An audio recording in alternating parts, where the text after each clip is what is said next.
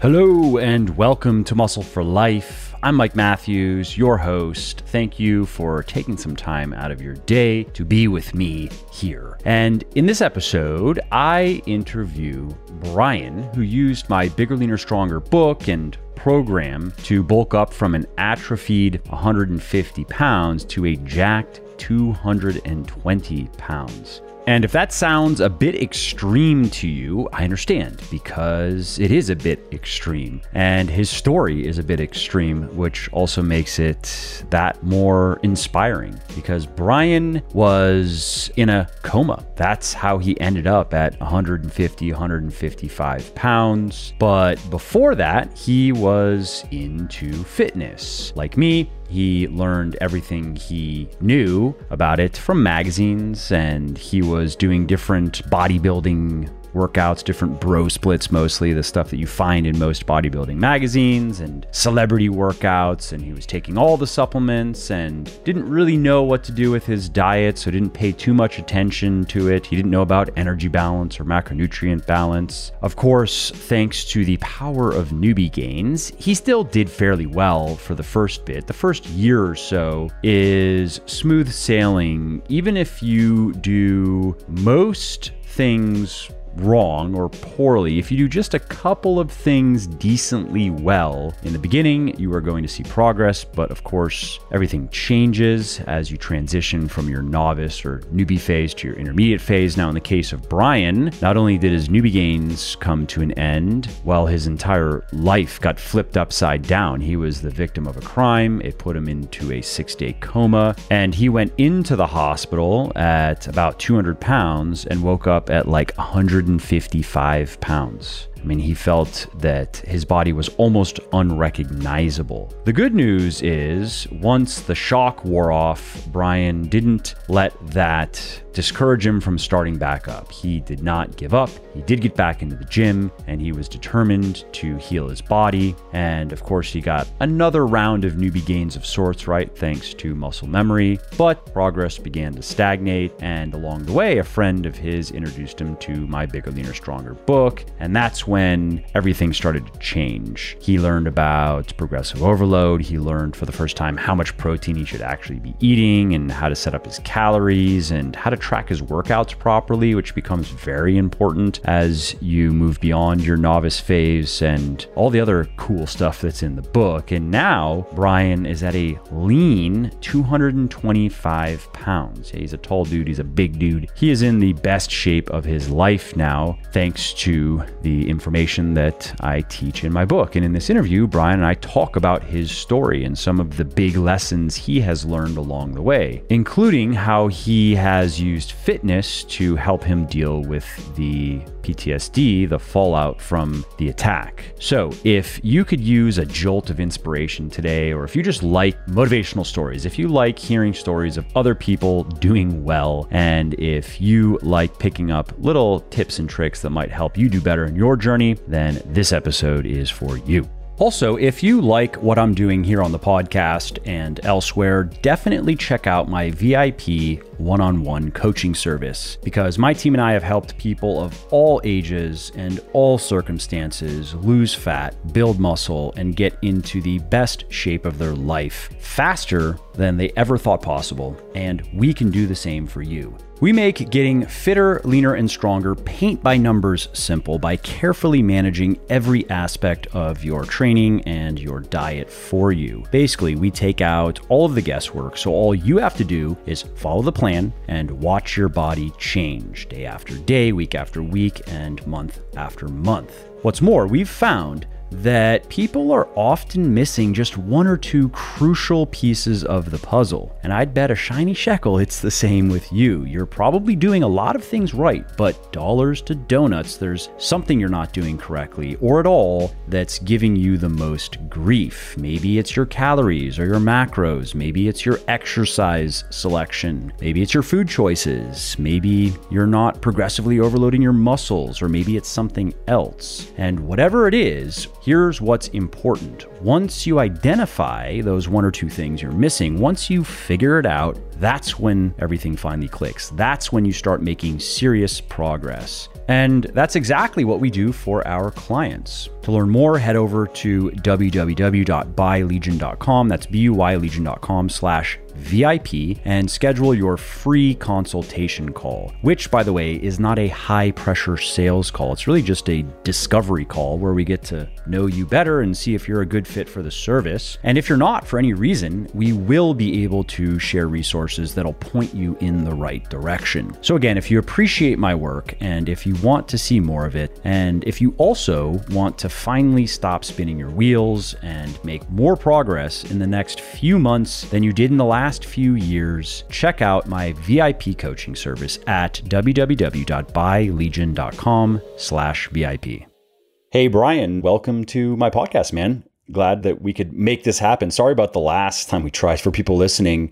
When we went to record this previously, my internet just was mysteriously not working. I couldn't connect to my Wi Fi. So I was like, well, I guess we're going to have to postpone this. Yeah, no, glad to be here. It's a terrible time not to have your internet working. Yeah. Yeah. Well, ironically, it was working. It's just I couldn't get, I, I record on a MacBook. So I have a, a, Windows computer upstairs, but it's not good acoustics and my kids run around and make noise. And so the wired internet was working. I just couldn't get my computer to connect. So, you know, whatever it was, who knows? Now it's fine computers, you know, it's one of those things you just like try over and over and you just restart them like five times and then eventually they work again. Yeah, it, it took me years to stop calling IT before I just tried to restart it. That's, I, that's I, the secret. You just keep, than have you restarted it? You restart it again? Did you hit some more buttons? Did you just try literally anything random? Oh man, yeah. Glad to see that it wasn't me on the technical difficulties. It's yeah. my fault. Yeah, yeah, no, that was me. Anyway, so we're here to talk about you and your story where you were at in your fitness and your health and your lifestyle before you found me and my work and Bigger Leaner Stronger in particular, and how things have changed since then. Any also kind of, I tried to give as good of a one size fits all all inclusive program as I could in Bigger Leaner Stronger, but inevitably, and I you know I get emails every day from people asking good questions that because I can never address every little nuance of people's circumstances. So I also like to get into those details of where did you have to make changes from what I've discussed in the book or which things worked well for you, which things did not work well for you. Like, for example, it's common on the dietary side of things where I think it's very reasonable to tell people to start with a, a balanced diet of higher protein, moderate higher carb, moderate lower fat, but some people don't like that. Like they're fine on the protein, they understand that that's kind of non negotiable. It's just smart to eat that higher protein diet. But the carbs and fats are negotiable. And some people find that they just prefer a lower carb, higher fat diet, or they do better on a lower carb, higher fat diet. Or some people prefer intermittent fasting, which I don't recommend in Bigger, Leaner, Stronger. I don't say it's bad. I just have found in working with many people that most people seem to not like it over just eating five meals a day or doing the normal, you know, three square meals with a couple snacks seems to work best for most people. But that's not always the case. And so I always like to hear those details too, because there are the equivalents on the training side as well. So I think where we should start is I'm curious to hear where you were at before you found Bigger Leaner Stronger and what drove you to even find it? And then how did things go from there? So starting off i, I was really really skinny. I was a, a, very small person. I graduated high school at like six foot two and 155 160 pounds. That's exactly where i started. Right and i think that's a big part of what kind of kept me moving towards you because there was a lot in common. I started working out you know, trying to get bigger, super superhero fetish, you know, wanting to be Superman, normal guy stuff. And I was doing the typical bro split, five day a week, chest day, back day, arm day, leg day, shoulder day, and getting most of my information from men's fitness, men's health, normal modalities, and, and not really even giving any thought to whether or not supplements work. I mean, I, I took, you know, fat burners, I took weight gainers, I'd taken protein with no rhyme or reason, never really even thought about my diet. And I had a decent physique. I was in pretty good shape and then when I was 22, where, where my story is kind of unique, I was a victim of a crime where I was thrown off a bridge and uh, I was in a coma for six days. and I was about 205 pounds. I'd done okay, you know, I, I doing my typical bro split stuff because I had youth on my side. I think mostly really not paying attention to what I was eating, drinking all the time, and then the accident, if you want to call it, happened, and I went from about 205 pounds.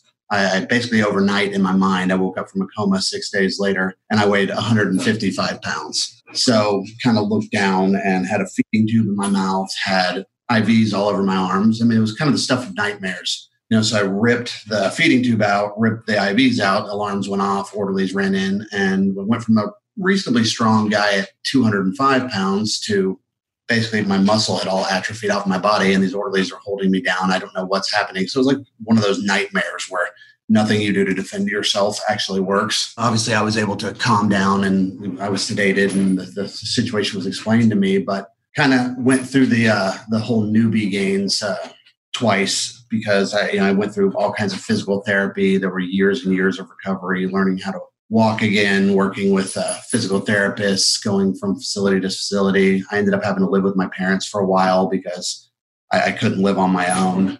Trying to retrain myself was sort of comical. Like I, I would try to jump rope and do things like that. But fast forward about 10 years later, I'm getting, you know, this is like 2011, 2001, it had to be 2012.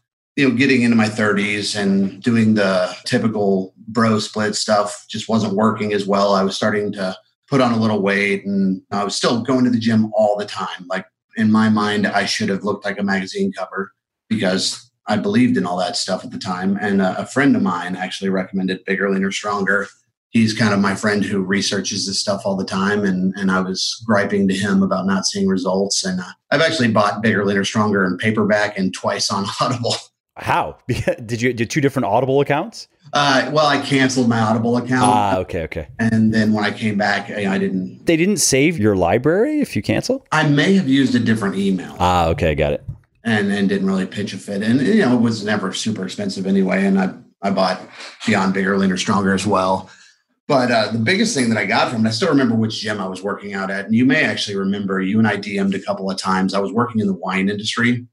I had DM'd you a couple of times asking questions about, okay, I'm finally ready to accept that I need to focus on diet. And you recommended the macros you just said, you know, moderate to high carbs, moderate to low fat. And first time in my life, I started really concentrating on protein. You know, I never had tracked my workouts either. I was one of those that, you know, I'd been curling the same 35 pound dumbbell since high school doing my sets of 10. And it just had never occurred to me. I just hadn't thought about it. So the biggest thing that really started to make a difference for me with Bigger, Leaner, Stronger was the concept of progressive overload.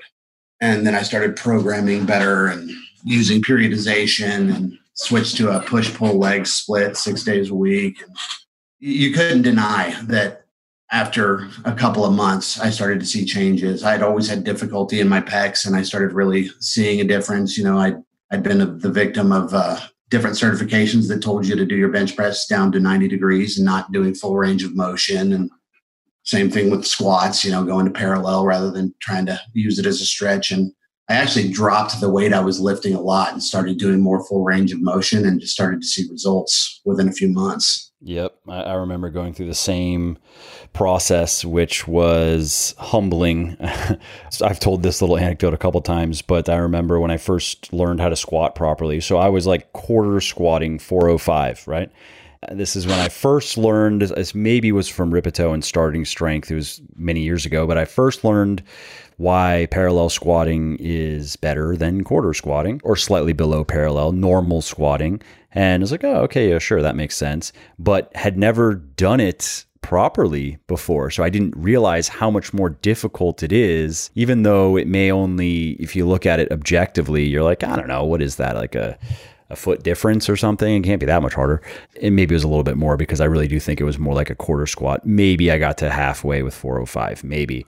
So 405's on the bar and sit down to proper depth and immediately realize I fucked up. Going, there's no way this is coming back up. Holy shit and had to bail. Fortunately, I didn't get hurt or anything. I, I bailed out of it successfully, and I, I, wasn't. I didn't even have any training bars in place, or I wasn't in a cage. I was just on a. I guess you'd call them a, a squat rack, but you know, just two vertical like a squat stand, I guess you could call it. Oh yeah, with no safety bars. Yeah, yeah. And I had never even bailed on a squat before. So I bailed it throwing the weight forward instead of backward. So again, I'm probably lucky I didn't get hurt, but I didn't. And I had to learn my lesson. And then I went from there 405 quarter squatting, which I thought I thought at the time like, oh, that's a lot of weight. That looks cool. To 185 proper squatting for sets of maybe eight to ten or something like that, and had it felt like starting over from scratch. Yeah, but I mean, you know, luckily I, I came across some statements that really spoke to me. Things like your muscles get bigger, your joints don't, and the body doesn't know how many numbers are on the bar to try to like get my ego out of it. And I, and yeah. I had some friends that did get hurt, and my form was so bad. I think I'm pretty lucky that I never got hurt. But yeah, I actually had to go from 315. I never went to 405, but I had to go from 315, probably you know third squats, maybe quarter squats, to I actually dropped to 135 for years and just sat at the bottom using it as a stretch to open my hips up and really started to notice how much more my glutes were participating in the lift. Yeah. Yeah. I think from going back down to, to 185. Uh, what did it take? It took a couple years to get just into the low threes for sets of four, sets of four or five. It took a lot of work. Yeah, I mean, I weigh 225 pounds. I don't know if I could get a set of four on 315 with proper depth. Yeah. Yeah. I mean, before the virus came around, I was getting back up to that. My best was 365 for sets of three. I remember that. And that's when I was, so I was doing Beyond Bigger, Leaner, Stronger, this first edition that's out right now, or the first edition that's out right now. I'm, I'm about to wrap up a new second edition, which I'm excited about. It's rewritten from scratch, really. It's a brand new book. And again, it touches on a lot of the same principles that are in the book currently, but explains them better. The information is better organized. The program is periodized a bit differently. I like the new programming more. But anyway, so that that time I was doing the programming that's in the book right now, and I and I was lean bulking, so I had I was a little bit younger, which is it's not a major factor, but it is a factor. There is a difference. I'm 35 now versus maybe 27 or 28. Maybe I was 29. I don't remember exactly when I was doing that, but I had gotten up to 365 for sets of three, which isn't bad considering that I was only squatting once a week. And I was doing that intentionally. I really didn't want to get to training lower body because I was squatting and deadlifting separately. So I was training lower body twice a week. And I didn't want to train it more than that because, and I still stand by this, that yes, I want to have good legs and I like having size and definition, but I actually don't particularly like the look that a bodybuilder would say, oh, if you want to have bodybuilding proportions, you need to gain three inches or two inches on your thighs. Because then forget about wearing jeans for example or, or it just looks ridiculous. Then you're one of those dudes who's wearing like jean leggings. And I would take it in my calves, but that'll never happen. But so I didn't want to, if I were to increase my squat frequency to several sessions a week, the purpose of that, the only reason why that would make me gain more strength would be bumping up my volume, which of course would mean that my legs are going to get bigger. And anyway, so that's why I've always kept my squatting at once a week. And um, I was getting close to that. I have to check my training spreadsheet in terms of 1RMs, getting back up to low threes for just a 1RM right now. But then the beer virus struck. I don't know that I've ever really tried to max out on squats because I just don't trust my form enough. Like I've, I've really started to work on a lot more mobility days and stuff. I squat twice a week, but I still use 185. I mean, it's more for like 12 to 15 reps right now. That's what I'm doing this month. I don't know that I would try. I've used the one rep max calculators that you have to figure out what mine would be. So let's go back to you come out of a coma and you get back in the gym. And when you found Bigger, Leaner, Stronger, how did things change? Like, how did that experience change? What did you start noticing versus previously? Now, of course, you had muscle memory on your side when you had lost the muscle from the injury. And so you were already predisposed to getting bigger and stronger faster. But and this is, I guess, in the gym and in the kitchen. So, with your training and your diet, what were the major changes that you made? You had mentioned more protein, more emphasis on progressive overload, and what did you notice as a result of that versus how you were doing things previously? Well, the biggest thing diet wise for me is, you know, everybody, you know, the media was demonizing fat, then they were demonizing carbs, and, you know, everybody's reading the headline and not doing the research. I was eating low fat and low carbs. So I was not eating nearly enough. So with the recovering from the injury thing and trying to put back on size once I'd gotten out of the the whole basically physical therapy stage, I realized I wasn't eating nearly enough. I was eating 15, 16, 1700 calories as a six foot wow. two, 200 plus pound person. I wasn't eating. And so then would you then dramatically overeat every so often because i mean obviously if you were eating 15 1600 calories a day for a very long time you'd eventually just die but along the way you'd get really shredded and then you would die well i'm sure that there were there were also days because there was definitely days when i was eating fast food junk food really calorie dense foods. So it was either you know super low calorie day or super high calorie day with no sort of balance. Yep. yep. And that's common. I've seen that many times with just working with people and emailing with a lot of people and keeping track of their progress. Well, I've seen a lot of people, guys and and gals, start there that where they would this has actually even been shown in research that uh, a fair amount of the weight gain that occurs in most people as they get older occurs specifically on the weekends. So it's it's common for people to eat quote unquote well throughout the week. And maybe that, that doesn't mean a large calorie deficit, but maybe it does mean a slight calorie deficit because they're trying to focus on vegetables and salads and relatively energy light, calorie light foods. And then the weekends come and it's the cheat days and then it's it's all out. So they might eat over the course of a Friday evening by Friday evening, Saturday, Sunday, you add it all up, they might have eaten 15,000 calories, 12 to 15,000 calories over the weekend and you kind of rinse and repeat that where then it's like under eating throughout the week and then spiking calories on the occasional weeknight and often spiking them on the weekends. And so yeah, I've I've come across that that's a common mistake that people make. And it's an understandable one if you don't know anything about dieting or if you don't have any clear goal in mind and you're just trying to not get super fat, basically. I understand it, but it really can get in the way of fitness in particular because now as you know, as you understand, when you're spending 5 days a week in a calorie deficit and then dramatically overeating, you're not doing your body composition any favors. You're just not. No, no, and and it took me a little, you know, as I read it, uh, you know, as, as, I learned the things from it, it took me a little while to accept like you you've got to start tracking your workouts. You've got to start tracking your calories. I started using MyFitnessPal, and I was pretty inconsistent until I realized like I was having days where I wasn't even getting 100 grams of protein.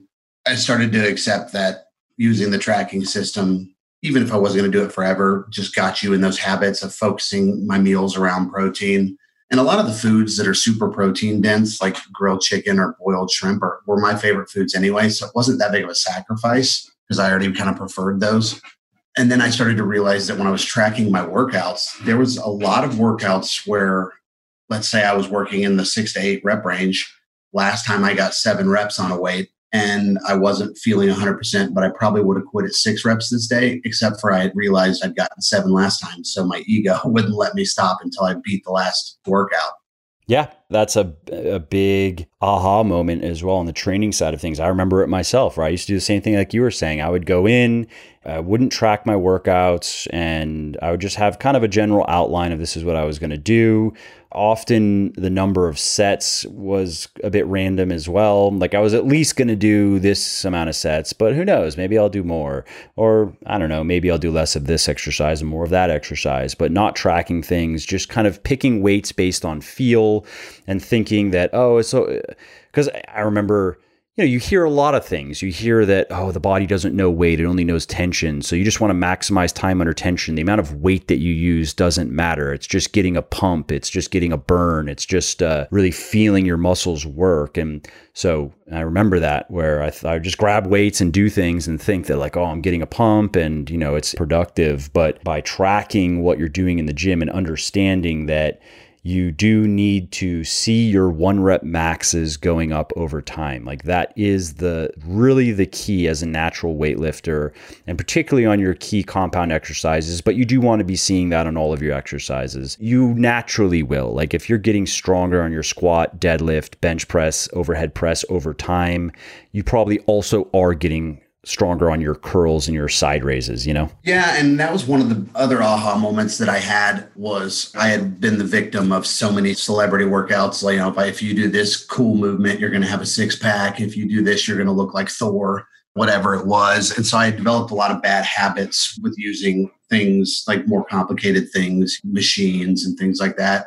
And by going back to the barbell and the dumbbells and really focusing on getting stronger on those key lifts, as well as getting my mindset off of this is how much I weigh and more on I'm staying the same weight, but my strength is going up, which means I'm dialed in was really, really effective for me. Like, you know, I'm still weighing in at 220 every morning, but my lifts are going up every single workout or every other workout or whatever it is. Just, it really, the, the planning just, and not to mention I'm OCD. So it was very satisfying for me to track and control everything. It just had never occurred to me before I read Bigger and Stronger. Yeah, no, I, I totally understand. And, and that point of watching your strength is important because in the beginning, depending on your circumstances, you can watch your weight and see it change pretty dramatically one way or the other. So if you are starting out with a lot of fat to lose, and if you start lifting, obviously the muscle you gain is going to offset that to some degree. So maybe the first month or two is going to be a little bit strange as if you don't know what to expect. But once you get settled into that, because you do have that initial spike of weight gain, which is mostly just water and glycogen right in the beginning. But once you get settled in, then you see a steady decline in body weight, and that's nice and encouraging. And on the other hand, if you start skinnier, you will see a, a, spike and then a steady increase in weight, which is nice. But once you have your newbie gains behind you, things slow down pretty dramatically yeah, weighing yourself every day is not a bad idea. You can still weigh yourself every day and take an average every seven or 10 days, but you shouldn't expect to see that big of a change in the day to day or even necessarily in the week to week, maybe slightly in the week to week, more so in the month to month. If you want to keep that average going up, you need to do exactly what you're saying is you need to really make sure that your strength is going up and that remains true as you get deeper into your intermediate phase. And even when you're in your advanced phase, when you have very little muscle and strength left to gain, really, relatively speaking, it's just the differences are even smaller now. So, speaking in a scientific sense, you need a bigger sample size to detect them, right? You need more time to even detect those small increases. But that's when you're coming I'd say toward the end of your novice phase is right where you're talking about, where you still see your strength going up. Your weight is not jumping up a pound a week like it was in the beginning or a half a pound a week like it was a few weeks in or a few months in, but it's still, if you're lean bulking, for example, you still should see an increase. If you're trying to just maintain, if you're eating maintenance, then it should be exactly what you're saying, where you should still be able to make progress, but you're not going to see much of a change in your body weight. You're really not. You're going to see a very slight increase over time, very slight, because it is hard to gain muscle when effectively when you're just trying to maintain, mostly because maintenance, it's not like you're hitting your exact maintenance calories every day. Really, what it means is you're in a slight deficit some days, a slight surplus other days, and that's not ideal from a muscle building perspective. So, just some commentary that you might find helpful or anybody listening might find helpful if they're in a similar situation. Yeah, and uh, you know that was one of the things when I first dove into bigger, leaner, stronger that I found myself just kind of thinking like I can't progressively overload forever. I'll be bench pressing a million. that's true, and that's the, that's when I started to start going into periodization and you know changing my rep ranges and worrying about progressing. Like I do it every month because it's just easy. Like now it's May, so I'm going to switch to the one to three rep range or whatever it is. Yep. It sounds like you're doing something similar to what I'm putting together. I mean, it's already done. So, what I have put together for Beyond Bigger, Leaner, Stronger 2.0, which is a linear periodization, and you are working in, you're actually changing your rep ranges on your compound lifts week to week. So, each mesocycle is four weeks. It's comprised of three microcycles. So, three weeks of hard training and then a deload. And how the mesocycles and how the macro cycle, which is a four month, so four mesocycles makes up the macro cycle. You start the macro cycle with lighter weights and higher reps. So on your compounds, you're doing sets of 10 with about 75, I believe it is. I'd have to pull up the spreadsheet to look. And then the next week, though, you're doing sets of eight with a little bit more weight. You're adding 5%, and then six, and then deload. And then the next mesocycle, you're starting with eight now, 864 deload, and then 642 deload, and then 42 AMRAP to test your strength, deload, update your training weights, restart. So it sounds like you're doing something similar where now you just have to be more patient. You have to work harder for less and you have to you have to wait longer to see smaller increases in strength. Yeah, and I think I've convinced myself to look at my tracker and make sure that I'm not going backwards. At the very least, maintain what you had last time. Yep, especially if you've been cutting even if it's unintentionally, if you look back and you're like, you know, there were a lot of days where I was in a deficit, even though, you know, maybe it was just you were busy and you didn't think of it. And because what many people they don't realize if they haven't done a proper lean bulk is it is, I would say, just as obnoxious as cutting in a different way, right? So for your first few weeks on a cut, most people, it's not a big deal. Your workouts are good and you know, maybe you feel like you would like to eat a little bit more food, but it's not a big deal. In fact, many people tell me that they experience more energy in the beginning of a cut. They actually experience like a little boost in their workouts. But then when you get into probably the fourth or fifth week is when you start to feel it a little bit and you start to deal with a little bit of hunger and just the desire to eat more food. Well, on the flip side with lean bulking, it's the same thing for most people. First couple weeks, you're like, hey, this is cool. I get to eat more food. And then it gets obnoxious because you are force feeding yourself and your body responds differently than it does when it's in a calorie deficit, but it doesn't want to be overfed either. Like it just wants to maintain homeostasis. It doesn't want to be underfed and it doesn't really want to be overfed consistently. And so then you get into a palate fatigue where regardless if even if you try to introduce variety, you just don't feel like eating.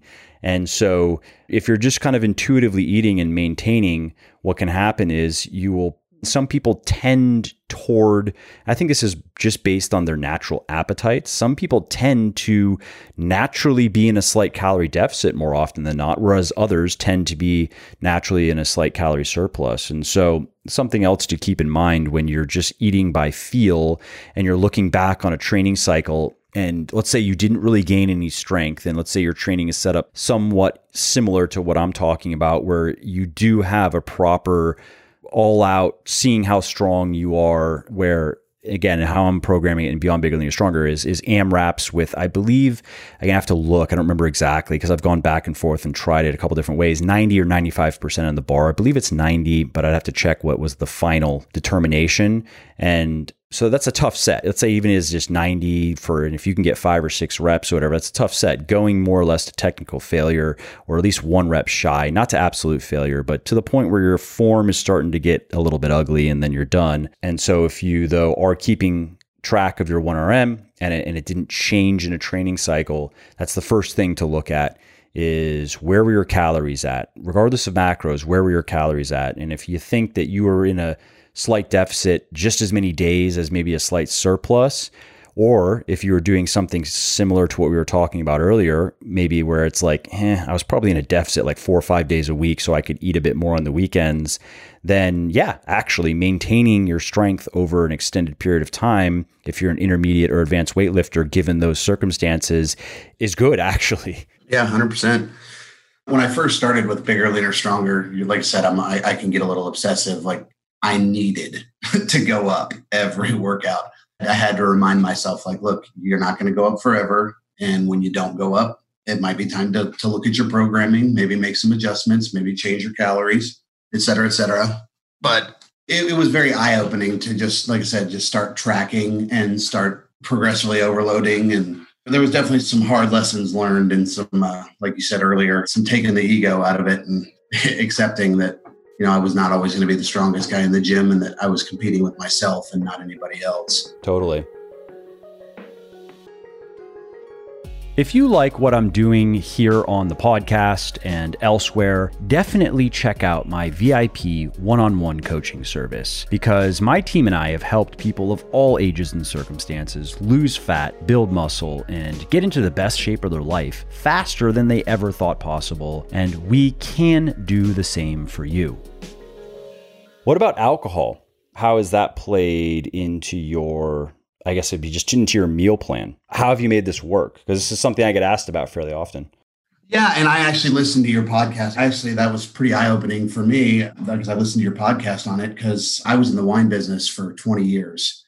And when I came out of the coma, you know, obviously felt very victimized and had to really focus on getting better. And there was a lot of years of that. And I didn't realize I never focused on the, the, psychological recovery. I was so into the gym and I was so focused on physical recovery. I didn't realize that I was suffering from PTSD and that I was self medicating with alcohol. What I had done because I was working in the wine business, so it kind of enabled me to drink more than normal people because that was my business, on top of the fact that I was dealing with PTSD undiagnosed at the time what I was doing was basically making sure I got to my protein goal and kept my fat super low any night I was going to drink. So I was basically living each day around focusing on my diet and fitness, but from a, the perspective of allowing alcohol to come in at night. And you know, PTSD is something that a lot of people deal with, and it's not commonly known that most cases come from car wrecks. So it never occurred to me. I wasn't in battle, so PTSD had never occurred to me as a possibility. But once I figured that out and started getting treatment for it, it became a lot easier to not have that drink every day and to start getting sober sleep, which is also super effective. Yeah, alcohol was a big uh, self medication piece for me for a long time.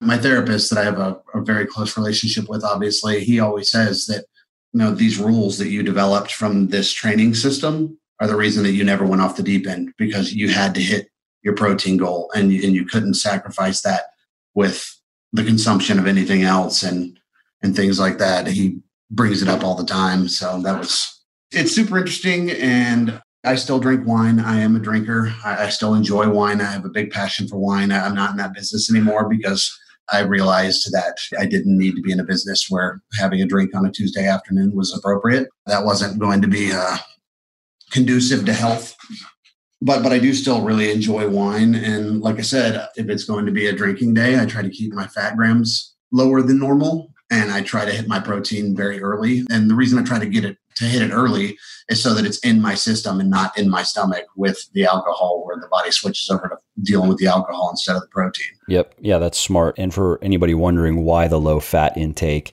it's because combining alcohol with fatty foods maximizes fat storage basically. And that's been shown in research because your body prioritizes metabolizing the alcohol over any other food in your system. So where dietary fat is already preferentially stored as body fat when you combine it with alcohol it is even more preferentially stored as body fat.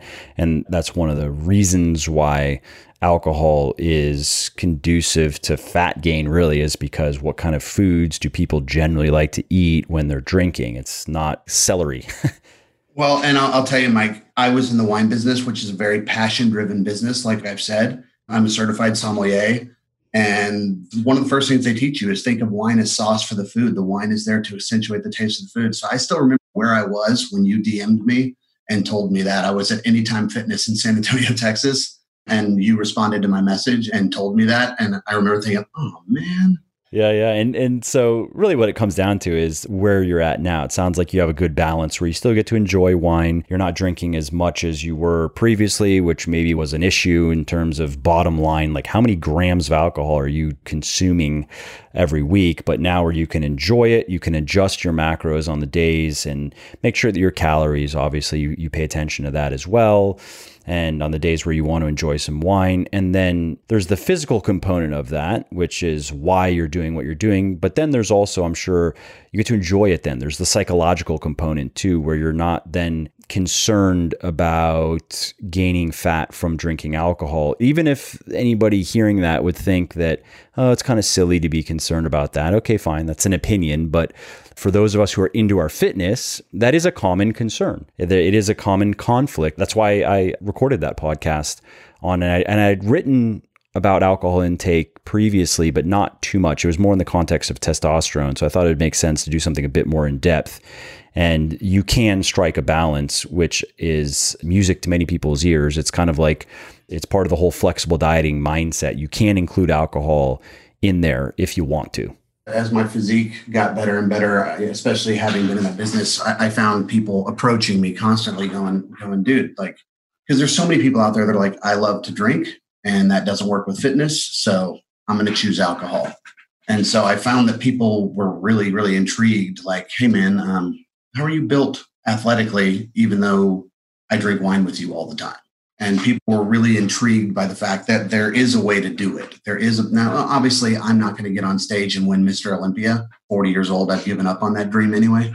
And I don't think the Houston Texans are going to reach out to me anytime soon. But it is okay to have that balance and to, you know, the whole, uh, you can have a few glasses of wine with dinner and you can do those kind of things and still be healthy. And it was music to my ears when my doctor tested my enzymes and said, I wouldn't even guess that you drink based on your liver enzymes.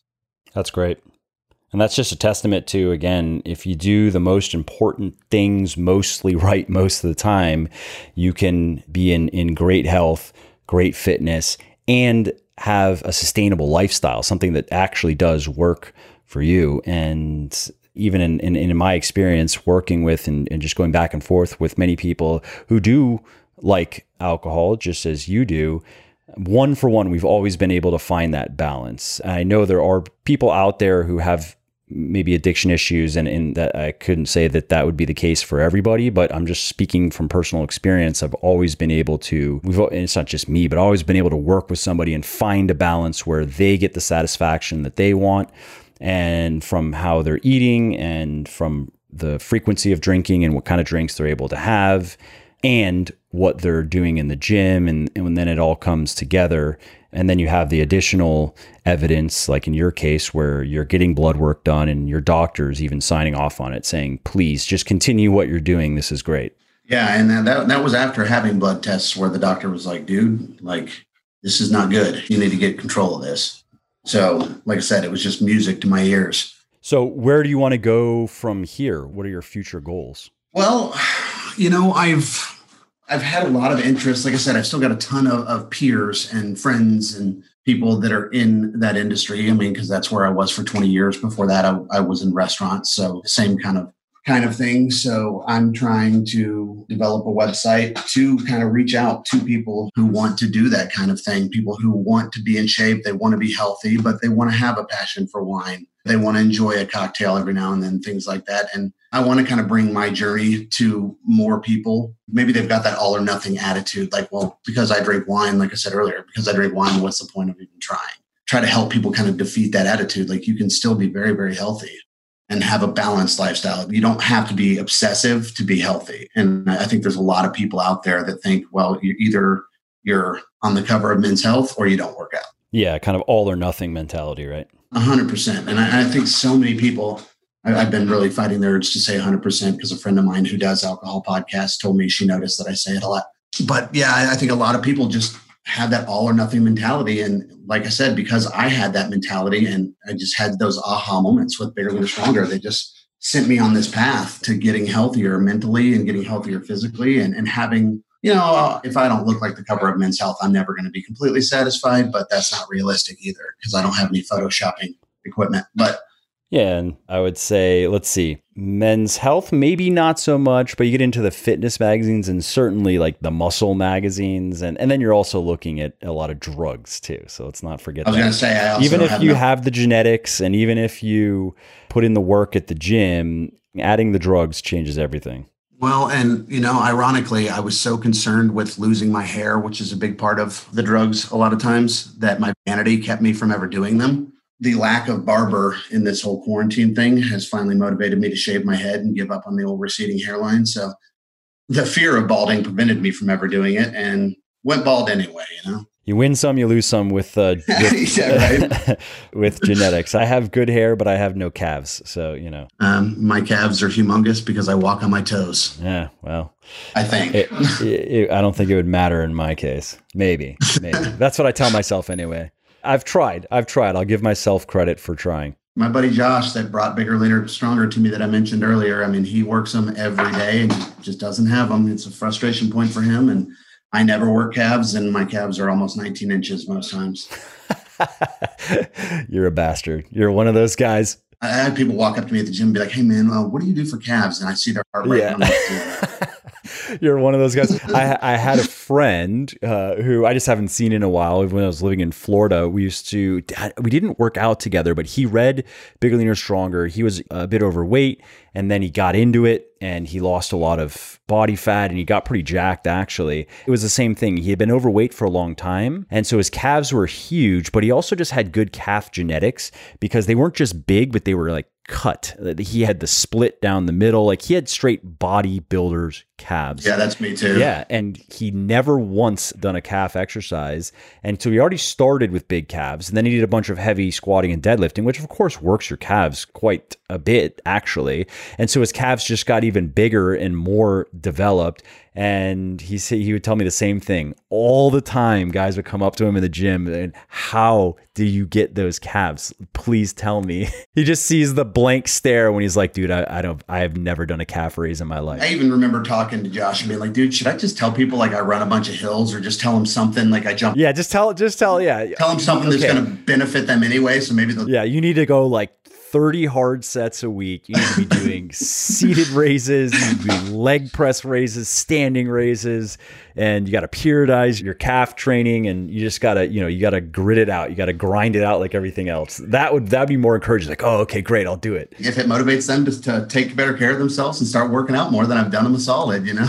Yeah, yeah, exactly. Not now we get into the philosophical argument though, is lying ever ethical? Hmm. but yeah, no, I had the same experience with with a buddy of mine. That's funny. I don't remember. Did you say you, you have the website and the podcast up or you are starting them or? No, no, I'm, I'm putting it together. I've got some ideas and I'm working with some people to get it going and trying to use Squarespace to get my website going and lock down the web address and all that. So Oh, okay. Well, if you already, I mean, if you have anything you want to share in terms of uh, where people can find you, because this probably won't come out. We run pretty ahead on interviews. So I'm guessing this will come out in a month or so, but people will start listening to it, you know, and then people will be listening to it a year from now. So if you have anything to share where people can find you and your work or where they, sh- what should they search for? My Instagram is just at Brian Ashley Miller. So it's Brian with an I, Ashley with an EY. And then, uh, the website will be the shreddedsommelier.com. Okay, cool. I like the alliteration and uh, the nod. I'll take it because I, I, have for people wondering. I have a book called The Shredded Chef. hundred percent. Yeah, I'm I'm well aware. yeah, yeah, yeah, yeah. Great, Mike. This has been awesome, man. I really enjoyed it. Yeah, man. Thanks again for taking the time and keep up the good work. And definitely keep me posted on how things go with your training and also your website and your podcast. Yeah. Yep. I'll keep you posted. Appreciate it, man. Yeah, yeah. All right, well, that's it for today's episode. I hope you found it interesting and helpful. And if you did, and you don't mind doing me a favor, could you please leave a quick review for the podcast on iTunes or wherever you are listening from? Because those reviews not only convince people that they should check out the show, they also increase the search visibility and help more people find their way to me and to the podcast and learn how to build their best body ever as well. And of course, if you want to be notified when the next episode goes live, then simply subscribe to the podcast in whatever app you're using to listen, and you will not miss out on any of the new stuff that I have coming. And last, if you didn't like something about the show, then definitely shoot me an email at mike at muscleforlife.com and share your thoughts. Let me know how you think I could do this better. I read every email myself, and I'm always looking for constructive feedback. All right, thanks again for listening to this episode, and I hope to hear from you soon.